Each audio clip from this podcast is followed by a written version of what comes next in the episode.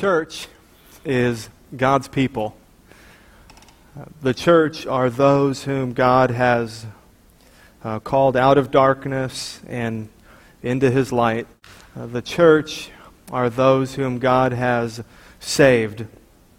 The church are those people whom God has loved first and has loved into loving him. And the church exists now. True Christians exist under God here on earth to be a testimony of God, to be a display to the world of how, how good God is, how, how gracious God is, how, how perfect and holy God is. And so God loves his people and fills his people, and they worship him and exalt him and exult in him. And we do that in the context of the world. So we do that in front of people, we do that with people, we do that alongside people. And the purpose is that people would see that, and God would be glorified through that. He would be glorified, which means that his godness would be displayed, his beauty would be displayed, which is why the instruction for us in Matthew chapter 5 is to let your light shine before men, that they may see your good deeds and praise your Father in heaven. So it's, a, it's, an interesting transaction that takes place. It is that you are displaying something and you're doing something, and at first appearance, it looks like it's your goodness and your greatness, but the whole point of that is that people would actually see through you and beyond you and, and, and get that God is the one who's really good. So the church, we as Christians, are supposed to be that kind of a display to the world around us of how good and great and gracious and loving and holy is the God that we serve. Now, that testimony of the church is going to be damaged if there are people who are recognized and are part of or think that they are a part of the church and belong to Jesus, but they don't know him, they don't love him, and therefore incapable of displaying to the world around them how good and great God is, because they actually don't think that God is that good or that great. And so, one of the things that has happened uh, in the, in the church, we can observe this, is that there are many who are in the, the visible church, in other words, what you see on a Sunday. There are many who are identifying and saying, Yes, I am in the church. In other words, I am a Christian, whether or not they're even here on a Sunday, let's say. Yes, I am a Christian. But in fact, if they're not a Christian, if they don't know Jesus, if they're not saved, then they are unable to fulfill God's will through the church, and that is to display his glory. And so, what's happened today is we have a, a, a testimony that is supposed to be bright and a, a, testimony that is supposed to be true, but it's a testimony that has gotten very muddled because the church is not even a group of Christians anymore. And one of the ways that that happens because you wonder, well, how does that happen? How do we get lots of people who are not Christians calling themselves Christians and identifying with the church? And, and that is that we take the gospel very lightly. We don't understand what the gospel is. We change the gospel to something like, God loves you. Do you believe that? Okay, you're a Christian. Come on in. But they actually haven't heard the gospel and they haven't understood the gospel. And so we have this, this weak presentation of the gospel often, but the last 300 years, especially just in our country, sort of going downhill. Just add more water and more water and more water and more water and dilute it and dilute it and dilute it and water it down and water it down and water it down until it's something like God loves you, just try your hardest and you're a Christian. And so that is led, and so we have also just unbiblical view of what conversion is. What does it mean to, to convert, to go from being outside the church to inside the church, to go from being not a Christian to being a Christian? What does that conversion look like? And it's not just, okay, at the end of my sermon, I'm going to say, if you're emotional right now, walk forward. And then when you walk forward, I'm going to say a prayer, and you're going to repeat that prayer. And if you repeat that prayer, I might as well get a stamp out, and you can put your hand out. We'll do like a cool black light glow in the dark thing, and I'll stamp Christian on your hand. It's not just repeating a prayer after me. It's not even just saying a prayer. It's not saying any words. It, it, it's not following some kind of an, an instruction that is given by a, a pastor or a conference speaker or any of those things. Conversion is, is much more than this thing that we think that we do. Conversion is something that the Holy Spirit does within us. It's called regeneration, where He gives you new life. You're dead, you're alive. You're blind, you see. And completely transformed out of light and, and into darkness. But when we teach the conversion as something other than that, and it's just you repeating after me, what happens is you start having this easy believism. It's, very easy to believe, and anybody can do it, and just come forward and follow these rules, and now you can be a part of, of this Christian thing. And by the way, the way we get you to do that is we just we scare you by telling you how terrible hell is. Then all you have to do to avoid hell, don't worry about how you live your life. All you have to do is say some words after me. I mean, who's not going to do that? I mean, that's the cost. I just walk forward and I repeat a prayer and, and I get baptized, and then that's it. So we've taught that that's what conversion is. And so now we've injured the testimony of the church by filling the church with people who are to display God's glory when they don't even think God is that great.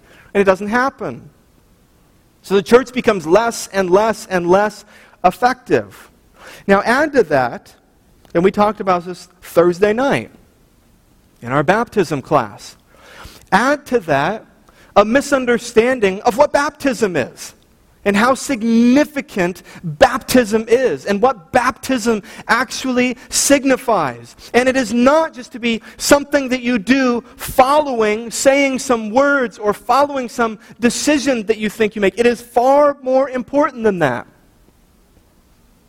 But what we've seen over the last few centuries is more and more and more and more people are getting baptized, but somehow we have less and less people devoted to Jesus in the church. Because what baptism is supposed to be is an outward sign, a visible sign, a display of an inward grace. So God has done something inwardly regeneration, born again. And then we do baptism following that conversion as a display of that. But that's not what we think baptism is. We don't understand the importance of baptism. That baptism is meant to be a symbol of being united to Jesus in his death, his burial, and his resurrection that baptism is to be a display of us being washed clean and having our sins forgiven through the atoning work of Christ on the cross. That baptism is supposed to be a symbol that we have passed through the waters of God's judgment and we have been granted safe passage because of what Jesus has done. That's what it's supposed to symbolize. So when we baptize people that have not been united to Jesus in his death, burial, and resurrection, who have not had their sins forgiven, who have not been washed clean, who have not yet passed safely through the waters of God's judgment, what we do then is we lie we lie to the world that we're supposed to be a testimony to. We lie to those who are around us by saying, This person has been saved, they have been changed, they have been transformed, and they have not. Now, that is going to happen no matter what. Because we cannot see the what? We can't see the heart. So that is going to happen. We, we are going to, in the church, baptize people who are not Christians. That, that is going to happen because we can judge as best we can, but we cannot see the heart. But if that's happening because we're being flippant about baptism, and we're being flippant about the gospel, and we're being flippant about conversion, and we're not bothering to understand what God's word teaches, then shame on us. Then it's not we're being diligent, we're being responsible, looking for the inward grace so that the out, so it may be displayed outwardly. If we're not being diligent in that and then ultimately trusting that God, you know the heart, but if we're not doing that, we're just saying, no, just never mind. Let's just get people in the door. Let's just get them in the church. Let's just get them in the water. Then we, then we become a lending hand in the deception of some. And then later on in their life, when, when they start to battle and their conscience begins to tell them, You're not a Christian. But that church baptized me. That pastor baptized me. They told me I was a Christian. And people will do this. So I'll suppress that. Never mind. The Holy Spirit gets quenched because men in the church were irresponsible about teaching God's truth in regards to the gospel, in regards to true conversion, in regards to baptism. And so, an example of that over the last couple hundred years, the, the age at which we will baptize children is getting younger and younger and younger and younger. A few hundred years ago, the average age was like 16. Charles Spurgeon was 16. His two sons baptized them at age 18. And that number has gone down and down and down and down. And one of the reasons I think, not to say that a child cannot understand the gospel and, and, can be converted and can be saved, that is possible, but the age has come down and down and down and down because we are quick. We're quick to put a stamp and say, Christian, saved because we're not understanding what the Bible says about these things. Now, I say all that because one of the things that realizing as we taught through baptism on Thursday night, and this will tie into 1 John 2, 3 through 6 as well, is that many of you, in fact, had an experience in your life that you called baptism but it actually was no baptism at all. Because when you evaluate, you were not converted. It was not an outward display of an inward grace because there was not yet a work of inward grace. If that is you, you have not been baptized. And we encourage you to be baptized. Only you can answer that question. But I would encourage each of you to evaluate your life.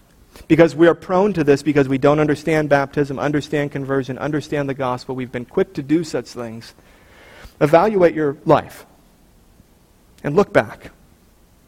And if you're one of them, and, and when you were baptized, you can say, I was. I wasn't mature, of course not, and I had a lot of growing to do, but no, I understood the gospel. I had turned from my sin. I had turned to Jesus, absolutely. Then you were baptized.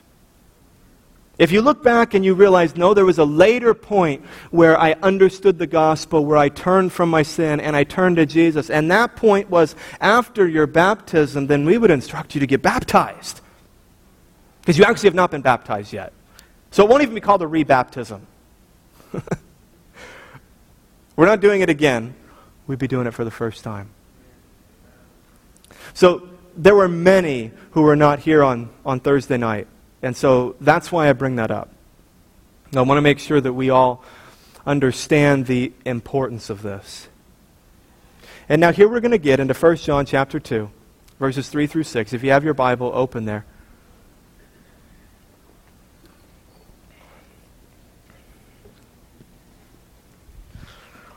And we're going to read as John is going to continue to confront uh, false teaching. He's going to continue to confront those who, call themselves Christians and who, in actuality, are not Christians. Those of you who have read through 1 John, you know that one of the purposes of John is, is he wants to do a couple things Uh, he wants to assure the Christians that they are saved, and he wants to assure the non Christians that they are not saved. He just wants to draw the line on the sand and make sure everybody knows so that they can have joy and so that they can repent and turn from their sin and turn to Jesus, lest they go the rest of their lives deceived. And so he is, he is writing in such a way that through most of our study of this book, it is going to be uncomfortable for us. Which is reading the Bible, by the way. I mean, if reading the Bible is never uncomfortable for you, you might not be reading your Bible. Reading your Bible often will cause you to be uncomfortable. Because there are going to be things in there that your, your sinful nature just does not like and rejects and wants to malign or ignore? But there's going to be a lot of things that John's going to say that, that will make us very uncomfortable. Because what John is trying to do, one of the things that John is trying to do, is cause the church, people in the church, listening to preaching, reading his letter, to examine their faith. And that's uncomfortable. To do, as, as Peter says, to, to make your calling and election sure.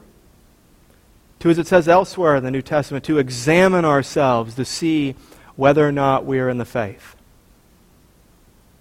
And those are uncomfortable things to look at. You've probably had people counsel you before. I can remember times where I started to do that, and, and well meaning Christians would come around me and say, Don't ask questions like that. Of course you're saved. When were you baptized? You're good. You did the deed. Looking back at some event rather than my faith. But, but, but God's word calls us to examine our faith. That's very uncomfortable for us to do. So just be prepared for that. So take your guard down and really, really examine yourself. The worst thing that could happen is you discover that you're actually not a Christian. But the good news is, is that you're hearing the gospel, and so you can become a Christian right away. You can put your faith in Jesus and you can trust him and you can love him and you can follow him. So, so we, we might really freak you out and give you some really bad news, but then we give you the good news right away. So it's okay, sort of. So John is writing. John is writing to this church that's had false teaching come in, and it is compromising their fellowship with one another, their fellowship with God it's compromising their, their joy. They're just not as happy as they used to be because they're believing things that are not true. When you believe things that are not true, it's going to rob you of your, of your joy. Some of you have experienced that. Now, today, one major obstacle, and this is evident today, to Christians not having the joy that they should have is no assurance of salvation. No assurance of salvation. If you are a Christian, and, and, and you don't have assurance that you're a Christian. In other words, you, you say to yourself often, I don't know whether or not I'm a Christian. Your joy is going to be compromised. Your happiness in Christ is going to be compromised.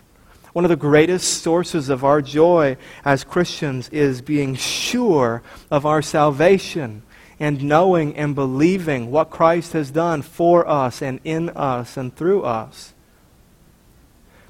So that's a great obstacle to fellowship, a great obstacle to joy. But another obstacle to fellowship, another obstacle to joy is not um, a lack of assurance where there should be, but false assurance where there should be no assurance. There are also those who think, I'm good. And the truth is, you're not. And you're not even a Christian and you're not saved. So you actually go around thinking that everything's fine and everything's good, but the truth is, it's not.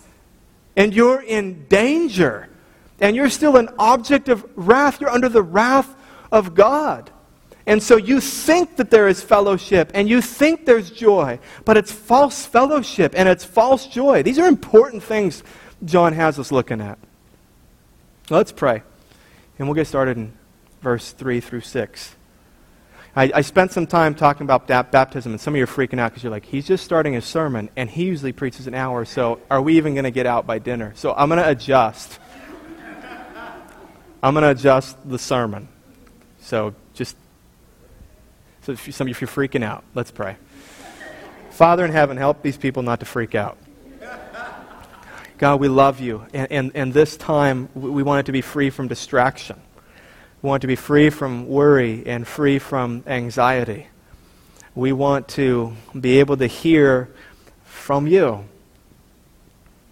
So, God, any, uh, any obstacles that are, that are in the way of that, any, any walls that are up, any walls that even I've put up, God, whatever has transpired or taken place, God, please take all of that away, that your word may ring right and true in everyone's ears and everyone's hearts here this afternoon.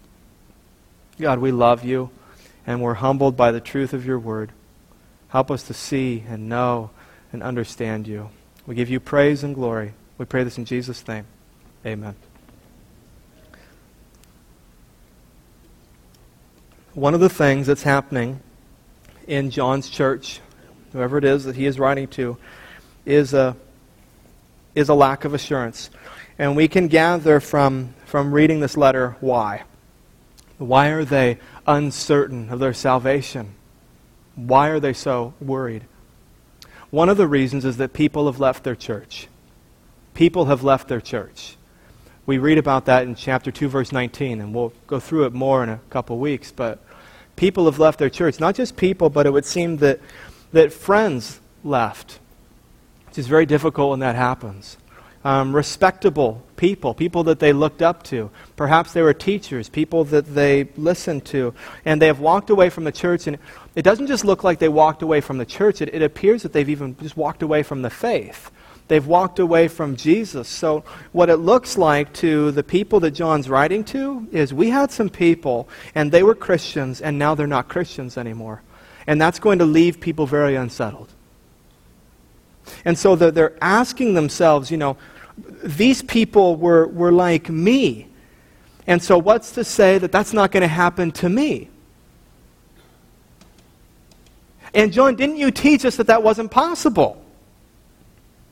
John, didn't you say that, that once we belong to Jesus, that, that once we're Christians, that, that no one, right, John chapter 10, verse 28, that no one can snatch us from his hand?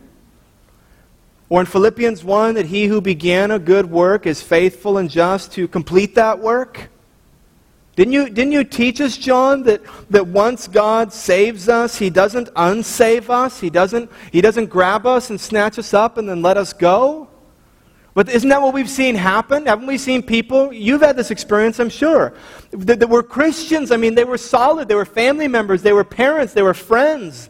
They were people you considered family in your church, and, and they were one of us, and, and then they just left. They were a Christian. This is what you think, right? They were Christians, and now they're not Christians. So, how can I have any assurance of salvation? What's to say that that same thing is, is not going to happen to me? The question that they're asking John is Is Jesus going to let me go too? You said he wouldn't, but he has. Is he going to let me go too? And so, first John chapter 2, verse 19. He, he settles this for them theologically, at least. Trying to meet their lack of assurance. He says, They went out from us. So he's talking, obviously, about this group that left, but they were not of us. For if they had been of us, they would have continued with us. But they went out, that it might become plain that they all are not of us. You see what John says? So he, he maintains what he taught that Jesus never lets any of his own go. He says the truth is they were never Christians to begin with. What does he say? Actually, they were not of us. If they were of us, they would have continued in the faith. He's making that very point. No one snatches people out of Jesus' hand. So it can look like somebody is a Christian. Someone can, on the outside, externally, go through the right motions, but they're not actually saved. There's other motives, there's other reasons, there's other things that they're doing, there's misunderstanding, whatever it is. The gospel has been shared, but it's, it's fallen on stony ground, or it's fallen in thorns, or then weeds come and choke it out. It, it, it's, it's quick or it's temporary, but it's actually not real faith. It's not believing Jesus Christ and trusting Him. So he maintains that and says, okay, listen, it's still true. Once you are a Christian in God's hands, Jesus does not lose Christians. He doesn't misplace you. What I do? Doesn't misplace you. He doesn't get fed up with you. He doesn't get frustrated. Romans 8, nothing can separate you from the love of God. He doesn't say, okay, that's it. I've got a limit. You've tapped it out. Goodbye. He doesn't do that. So he reminds them of that truth. But, but there's still going to be a lack of assurance because then the question is well, how do I know then that Jesus really has me right now? Right? Those of you who are analytical and introspective, you, you kill yourself with questions like this. Okay, so he doesn't let me go, but how do I know that he actually has me right now?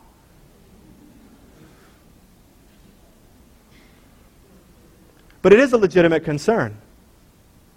Because it, it looks like some of them temporarily thought they were saved, and actually they were not. So, how do I know that I'm saved? And he's going to answer that. He's going to answer that in 1 John and he's going to give one of the answers today. But then the second thing that's happening is that there is this uh, assurance of people who really don't look like Christians anymore, and it's just terribly confusing for those who are trying to sort through this. We hear this over and over and over again. John confronts these teachers. Listen to these verses. He keeps referring to if they say or whoever says, so people are saying these things to them, and this is how they're living. Listen to it over and over again. 1, chapter 1, verse 6. If we say we have fellowship with him while we walk in darkness. So there are people who saying, are saying we have fellowship with him, but they're walking in the darkness. Or verse chapter 1, 8 and 10. If we say we have no sin, verse 10. If we say we have not sinned. 2, verse 4. Whoever says, I know him, but does not keep his commandments, chapter 2, verse 9. Whoever says, he is in the light and hates his brother. Chapter 4, verse 20. If anyone says, I love God and hates his brother. So there's this false teaching where people are saying they're Christians, but they don't look like Christians. And then there are those who have watched these people leave that they thought were good Christians. And so they don't have the fellowship and the joy that they could have because they're doubting their salvation. So John writes to them, and he gives in the book of 1 John, commentators agree, three different tests a test. How do I know that I'm saved? Or how do I know that I'm not saved, right?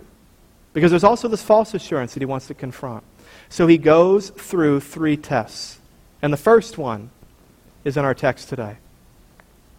Verse 4 says, we'll go back to verse 3. Whoever says, I know him, but does not keep his commandments, is a liar, and the truth is not in him. He talks about obeying God's commandments 14 times in this little letter of 1 John. And so his first statement is in regards to people saying that they know God. And his meaning here is not just knowing about God, not just knowing facts about him, or not just knowing him by seeing him evidenced in other people's lives or in churches he means a personal knowledge. Knowing Him. Knowing Him as a friend. Knowing Him as a brother. Know Him on a personal level. Now, here's a scary thing. We live in a culture where everyone knows God in that sense. Most people in our culture claim to have that kind of knowledge, personal knowledge.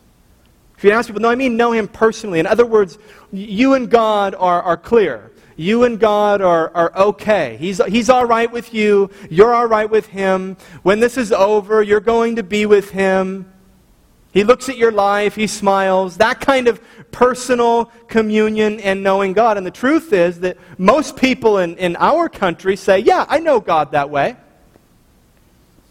Very few people acknowledge God and say, Oh, yeah, and he's very unhappy with me. Nobody says that. Everybody has their own little system and their own little ladder that they've developed to get to God, and they think they've climbed it, and they're okay, whatever it is. So the question is okay, how do we know? How do we know who actually really knows him? And so in verse 4, John says, If you say you know him, but do not keep his commandments, you're a liar. That settles that one. He speaks bluntly. Here's his first test. If you say you're a Christian, if you say you know him, yet you do not keep his commandments, you're a liar. You don't know him. The truth is not in you. You, you can't say that you know God and disobey him. I mean, even if you have a, a very limited understanding of who God is,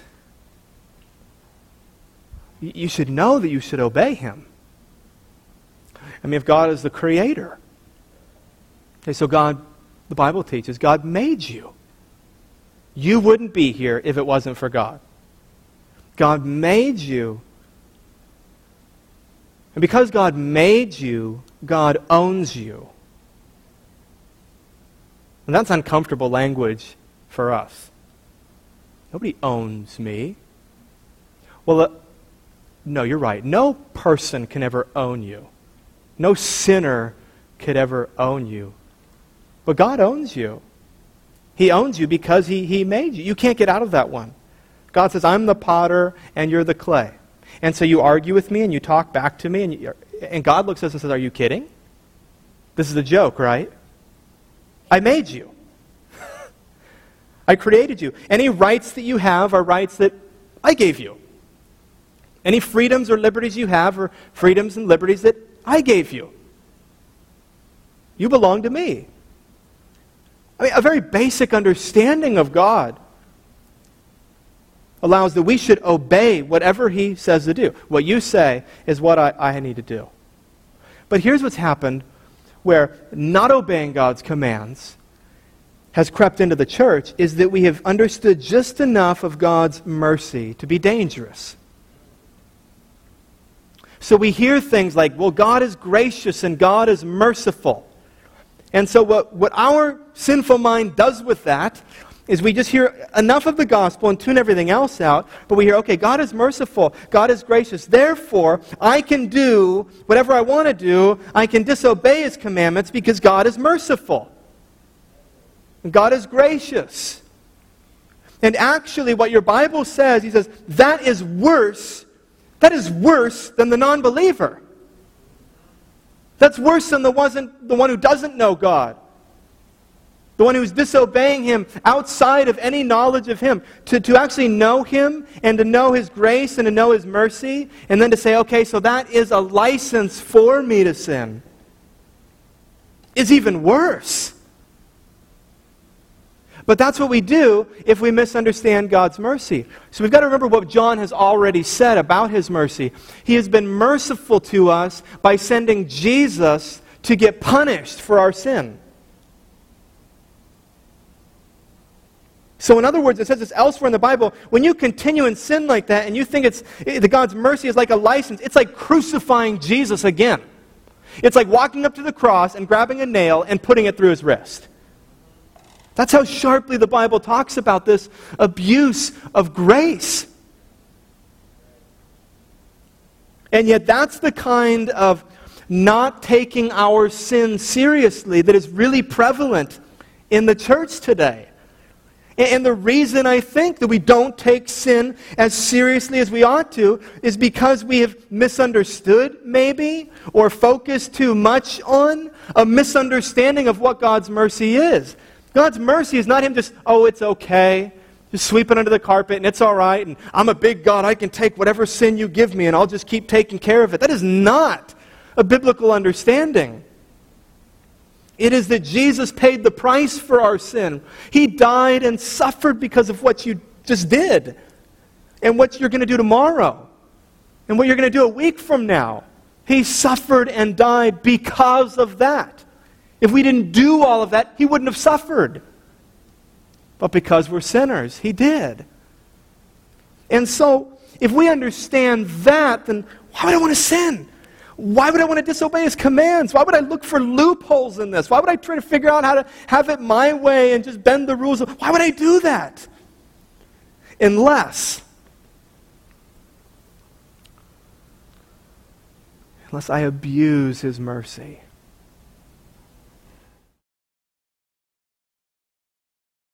Verse 5. so now here's the alternative the good alternative. So he speaks very harshly. He says, Listen, if you, you say you know him, you're not keeping his commandments, you're a liar. Verse 5 But whoever keeps his word, in him truly the love of God is perfected. So there are those who keep his word. He's just saying it differently. Keep his commandments, and you, the love of God, literally, your love for God is fully perfect. In other words, you're fully loving God if you obey his commands. You do know him. And that's what John said in his gospel, John chapter 14, verse 21. Whoever has my command, Jesus said this to his disciples, whoever has my commands and obeys them, he is the one who loves me, and I too will love him and show myself to him, and the Father will. He who has my commands and obeys them. And so he's reiterating this now, saying, Here is the test. Am I a Christian? Do I know God? Do you keep his commandments?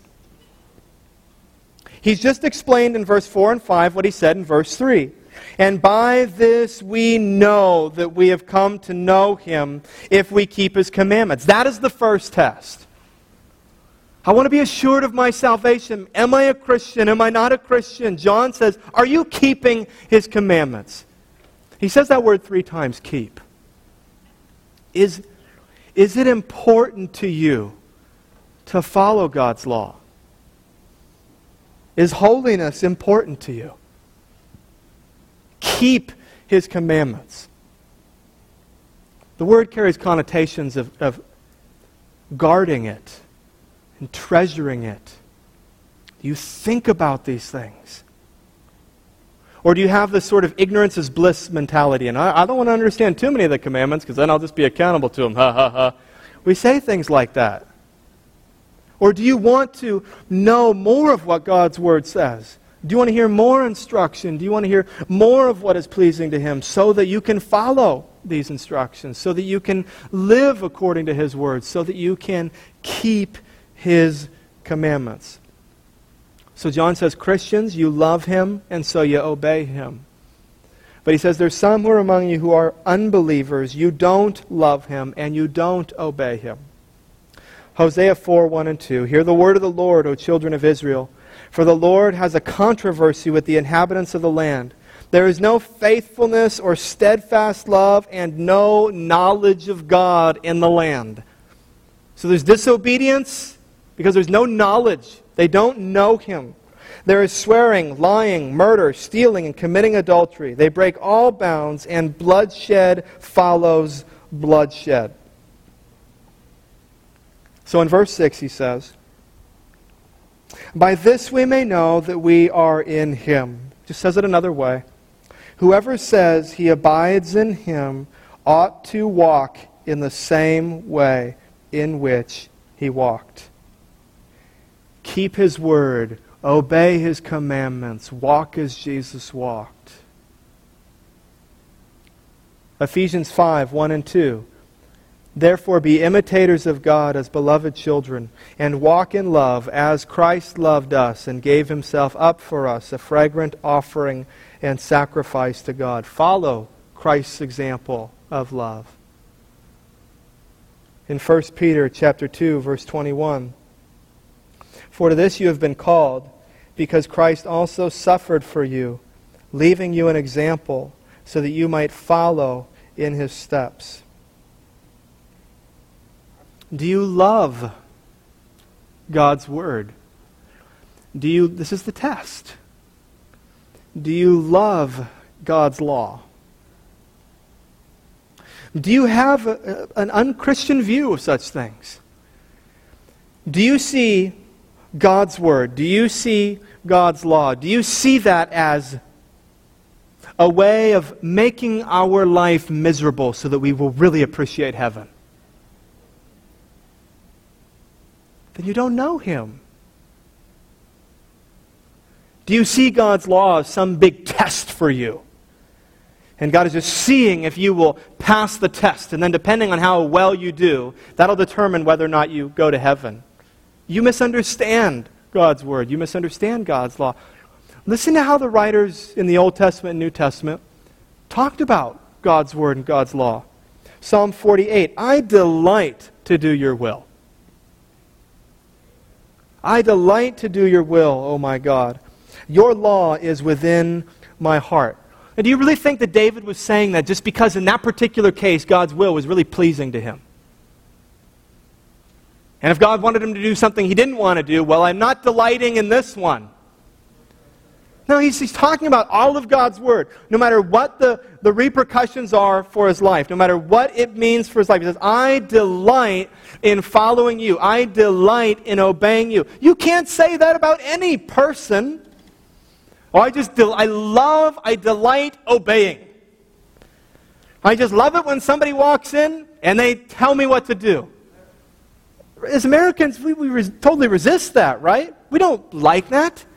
Very few of you like to be told what to do. And even fewer of you like to be told what you do when you don't want to do it. I really wanted to go this way. Well, no, you need to go this way. I just love that about you. I love that. I was, I was excited to go this way. I, I was all resolved to do this. You came in, you totally messed it all up, and now I have to go this way. I love that. Thank you. I delight in you. We don't think that way. That's absurd. But with God, with God, it's different. We delight in Him. Paul says the same thing. It wasn't just some Old Testament fog they were in.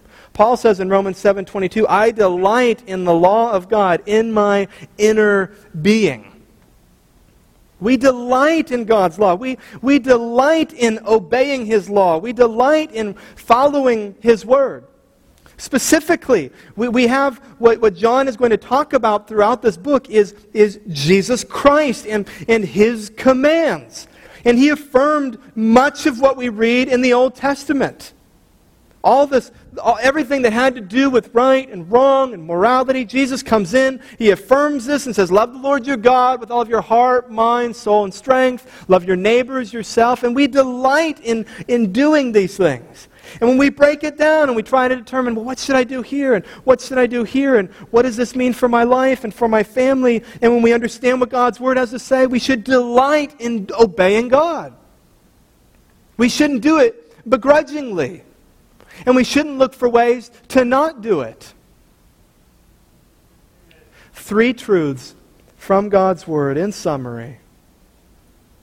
What are, why do we love obeying God's Word? Why do we love keeping His commandments as John calls us to do? Number one, obedience to God's law keeps our life safe.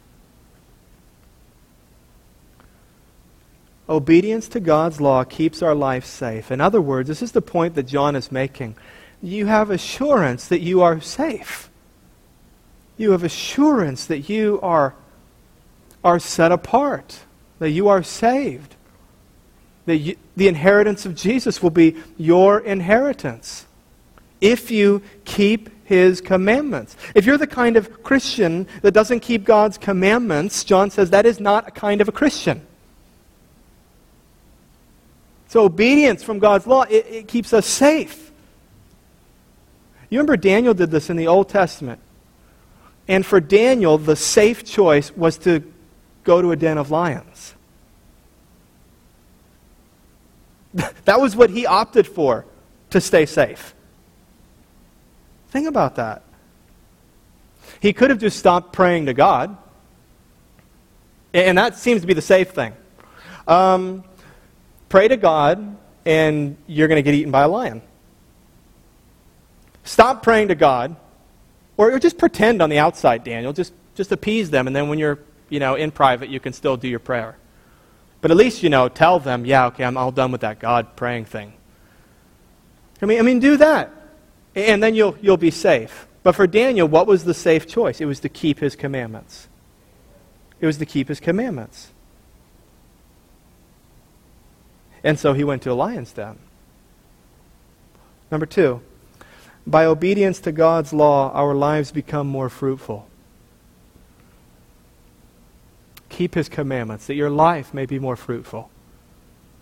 Deuteronomy 28, 1 through 6. And if you faithfully obey the voice of the Lord your God, being careful to do all his commandments that I command you today, the Lord your God will set you high above all the nations of the earth and all these blessings shall come upon you and overtake you, if you obey the voice of the Lord your God. Blessed shall you be in the city, and blessed shall you be in the field. Blessed shall be the fruit of your womb, and the fruit of your ground, and the fruit of your cattle, the increase of your herds, and the young of your flock. Blessed shall be your basket and your kneading bowl. Blessed shall you be when you come in, and blessed shall you be when you go out. Psalm 19:7 The law of the Lord is perfect, reviving the soul. The testimony of the Lord is sure, making wise the simple. If you are obeying God's word, if you are keeping his commandments, this is the way to a fruitful life. Now, it's not saying that necessarily, okay, so do these things and follow these rules and that's going to trigger something in God. and He's going to say, "Okay, I'm going to reward you with all of these things." But actually, the very means to living a fruitful life is living your life in God's way. The way He calls you to live your life. The way He calls you to work in the workplace. The way He calls you to be with your husband or your wife. The way He calls you to, to, to be a member in a church and to interact with your church. The way He calls you to raise your children. Actually, if you want to have a fruitful life and if you want to have a blessed life, it is better to go God's way. We teach our children this, and it's in Ephesians chapter 6, verse 1. Honor your father and mother. Obey God, that it may go well with you. I mean, God's the one who designed everything, and so it will go well with you if you go the way that God calls you to go. What that looks like is when you're obeying God, when you're honoring God, when you're following God, it will go well with you because even when circumstances don't go well, you have this bedrock of hope in Christ. But we must be people who obey God's commandments, who obey His word, who follow Him. And then, third, obedience to God's law makes our lives joyful. If you have your Bible, Psalm 119, read this together.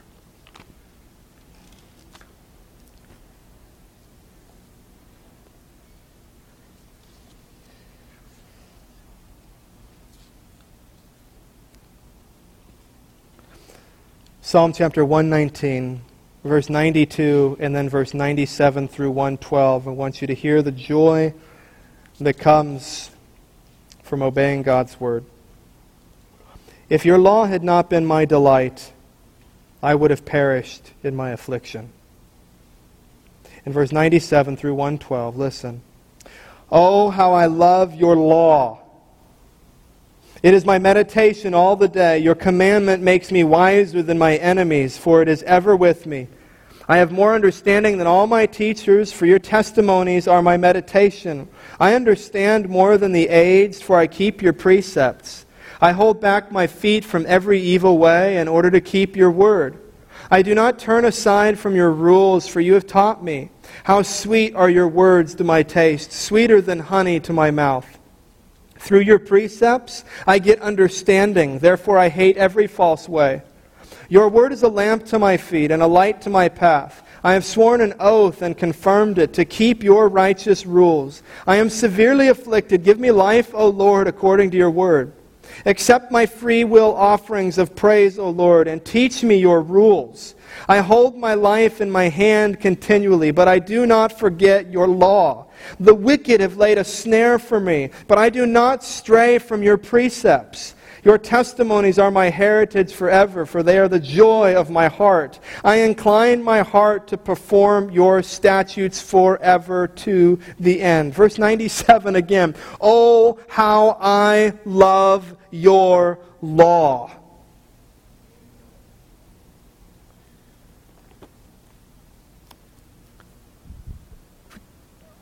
We don't, we don't think like that. I love your grace. I love your mercy. I love Jesus. I love forgiveness. I love community. I love fellowship. I mean, those roll off the tongue easier than, I mean, it's this worship song about, I love your rules. Is what the psalmist says. I love your law. Now, that last point was very important. Obeying the law of God makes me joyful. Because when we say, I love your rules, I love your precepts, I love your law, the legalist hears that says, Amen. But they don't say it with a smile because there's no joy. Amen. I love rules. Love them, I love them, I love them. I love God's law. I love his precepts. Amen and amen. See, the legalist likes that because they totally misunderstand God's law and they think we're justified by God's law. So the more rules, the better. At least rules that I can keep. Then I can feel better than everybody. I can feel justified before God. I can go to sleep thinking I'm a good person because I've obeyed his laws. That's not what John is talking about. That's not what John is talking about. He's talking about a Christian who obeys God's commandments with a mindset that says, not only do I have to, I get to. God has actually been gracious enough to tell me what pleases Him. I love it. I, I, like to make my wife happy. I really do. I like to make my kids happy. I talked about that like a few weeks ago. You do too with the people you love, I hope. You love to see them smile. Now, sometimes I'll do something for my wife, maybe, or, or bring my wife something, or you know, sometimes I'll, I'll, I'm getting better at this, but I'll, I'll buy her clothes or I'll, I'll buy her something pretty. And there have been times where I have presented something to her, and I have said, my wife, and I've given her something. And my motives weren't totally pure. Not totally pure, because I, I, just was wanting something in return. Aren't you happy with me? Um, what a giving husband I am. Uh, I thought of you in the middle of my day instead of working. I mean, how holy is that? I mean, do you even know any other guys that do that for their wives? Probably not. I mean, that was really cool what I did for you. You re- can you recognize that real quick? Could you sing me to me a song maybe about it? Write me a song about it. You write, write, just write it down. Tell me how great I am. Maybe not the purest of motives, but I've done that before, and I've done that, and um, and I can tell when she really likes something or when she is, God bless her, doing her best to make me think that she really likes it. I completely know the difference. If she gets a smile, oh, thank you. With her eyes, no, just a smile, but the eyes, nothing else moves. It's just, thank you. And I know. Oh. And at first, when I hear that, I'm, I'm proud. I'm like, what do you mean? This is great. And what I've done is great. You should love me more for this. And I have good taste, I want to think. Same thing when I walk out. It just happened today. I walked out and was getting ready to come to worship, and I, and I, did, the, I did the usual check. And she doesn't, doesn't flower it up, nothing. She says, No, that looks terrible. You need to go change. All right. Need to work on my pride today. Thank you very much. I go back and change. So same thing, I'll give her something, and, and, I'll, and I'll know she doesn't, I'll know that she doesn't like it. And it may be frustrating for her, but here's the thing. Okay, because I really, I really do love her. So I'm actually, I'm really glad Because what's happened over 11 years is that I can get kind of sharper with this and I learn more what pleases her, what she loves, what she likes, so that I can, I can give that to her. And, and some of you have experienced that when you really love somebody, when you really, really care about somebody, okay, pride and everything aside, you, you want to make them happy. You want to be what's going to make them happy. You want to give them things that are going to make them happy and fill them with joy. This is one of the best feelings that you can, you can even have. And so, in your relationship with God, His law is God revealing to you. And, and you love this about God. You delight that he would, he would care enough to write this down and say, This is what I want from you. This is how I want you to live. This is, this is how I want you to make decisions. This is how I want you to raise your family. This is how I want you to interact with your church. This is how I want you to use your mouth. This is how I want you to take your thoughts captive. This is the kind of fruit I'm looking for in your life. This is how I want you to pray. This is how I want you to worship. And he, he lays this all out, and God is telling you, this is what is pleasing to me. And if Christian, see, the one who is not a Christian, this is the test. He's saying, I don't want that. I want, I want to be autonomous and independent, and I want to love God the way I want to love God. I want to worship Him the way I want to worship Him. I want to have my own rules. I don't want to be confronted. I don't want to be rebuked. I don't want any of this. I just want to do it my way. You don't, you may not love God. You just love your idea of God. And so John's test for them is will you keep His commandments? Will you delight in keeping His commandments? So, for those in the church and for those of you who are lacking that assurance, who are lacking that joy, you, you may just, in this degree, be settled because of what John is saying. You may be able to leave here today with greater hope than you even came in and confidence in what Christ has done for you if you delight to keep his commandments. God, even when it's painful, even when I don't like it, even when this is rough, even when it's the way I don't want to go, ultimately, God, I love your law. I love that you have laid out for me how you want to be worshiped. Because what's the gospel heart is God, you've been so gracious to me. You've given me so much. You have sent your son Jesus to die for me. I want to please you. I want to love you. And, and, you actually define how to do that. It's not just a mystery. Thank you, God. And so John says, Those of you who keep his commandments like that, you know him. And I know those people left and you're wondering, but he says, You will always know him. He is your God. And let me remind you what I said in chapter 10, verse 28 no one will snatch you out of his hand. So have a good night, John says.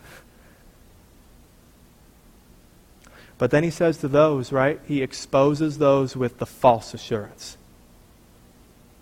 Yeah, we know God. It's all good. He says, Are you keeping his commandments that way? Well, no. And what are John's words? Liar. You're a liar. What's he doing? He's shaking him. Snap out of this. Your, your worship, it's a lie. Repent. Turn to Jesus and be saved. So, for those of you who are having your, your security in Christ affirmed, communion is a great celebration. It's this family meal we share together, and we're going to serve you. We ask you come up and, and take the bread and juice back to your seat, and we'll, we'll take it all together as a, as a family. For those of you who, who just have that assurance by this first test John gives, just pulled out from under, underneath you, then when the time of communion comes, when people are around and they're celebrating the death of Jesus Christ, it should be a time of fear for you. Or you realize that you are outside of that family, perhaps, and you need to become right with God. And the only way you can become right with God is not anything in you, but it is taking hold of what Christ has done on the cross. And so you may take hold of that now, even. Say, I turn from my sin. I turn from my way. I'm going to stop doing it my way. I, I know that this is, is not pleasing to God. I know that I cannot. It is only through Jesus that I'm reconciled to God. That you may have that assurance then. Be saved. Let me pray. We'll share this meal together. Our Father in heaven, thank you um, for sending your Son, Jesus Christ, to live a life that was perfect and without sin so that he alone was qualified to die in our place. Not to be punished for his own sin, but to be punished for our sin then. Thank you, Jesus, for your willingness in going to the cross and drinking that cup and, and suffering more than all the suffering in the history of the world combined. Taking all the wrath of God upon yourself. Thank you, Holy Spirit, for those of us who are saved for opening our eyes to this truth, for revealing to us how good you, God, have been to us. For those in this room who, who are not saved, God, we love them and ask that you would open their eyes, open their hearts, that they may turn from sin and turn to Jesus. This is our hope always. This is our prayer always. We pray this in the great name of Jesus. Amen.